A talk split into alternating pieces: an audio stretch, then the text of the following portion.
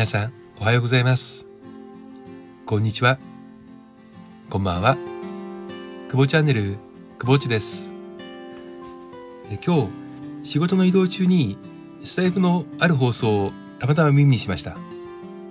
ッピーファーストチャンネルさんの32回目、いつもそこに当事者がいない大人の会話っていうのを、えー聞かせていただいておりました。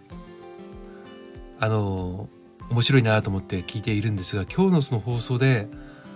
自分なりに、あーという感じ、感動を受けたのがありまして、ちょっとこんな話をさせていただければなと思います。タカさんからですね、その子供がやりたいということはやらせてあげたらというような話がああるんですけども、私実はあの小さい頃結構習い事をさせてもらってまして、早くは幼稚園の時からピアノ、そして、水泳、そろばん、書道、でギターというような感じで、まあ、あの、習い事をいろいろとさせてもらいました。えー小学校の時にはもう高学年になって習い事を実はもう続けれるのが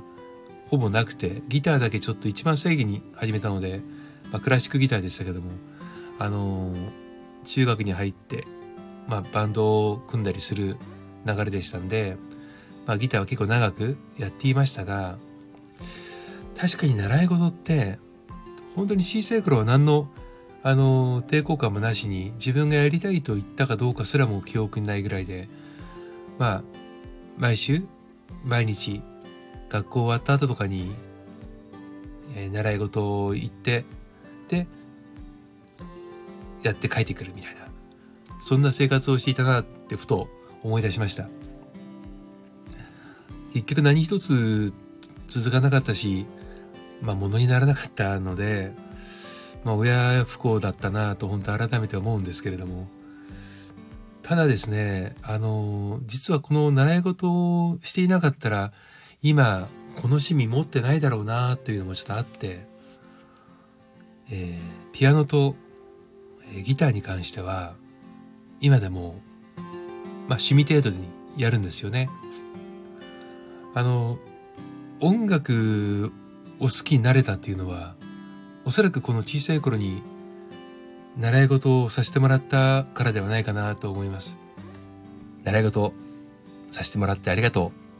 うと、えー直接言えないので 今この放送で親に伝えたいと思います。はい、えー今日はレターをいただいたので、えーご紹介させていただきたいと思います。えいつもありがとうございます、久保地さん。娘さんご卒園ご入学おめでとうございます。親子一緒に育っていく。子供心、好奇心を大切にしたいなと感じました。ほっこり、サンクス。ありがとうございます。そうですね。一緒に育っていくんですよね。あの、よくティーチングって、あの、日本の教育は言われますよね。教えるっていう。でも、教えるっていうのはどうなんでしょう。僕はあまり好きではないですね。お互いに、やっぱり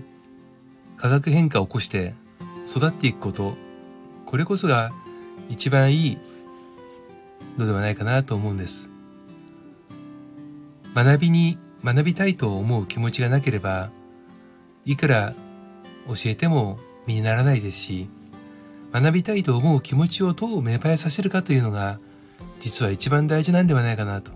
思います日本の教育のこれからの成長を考えるんであればやはり気づきをもたらす己が自ら学びたいそして育ちたいと思う。それを周囲は応援してあげる。育んであげる。これがいいのかなと思います。お手紙ありがとうございます。それではまた久保地でした。いつもありがとうございます。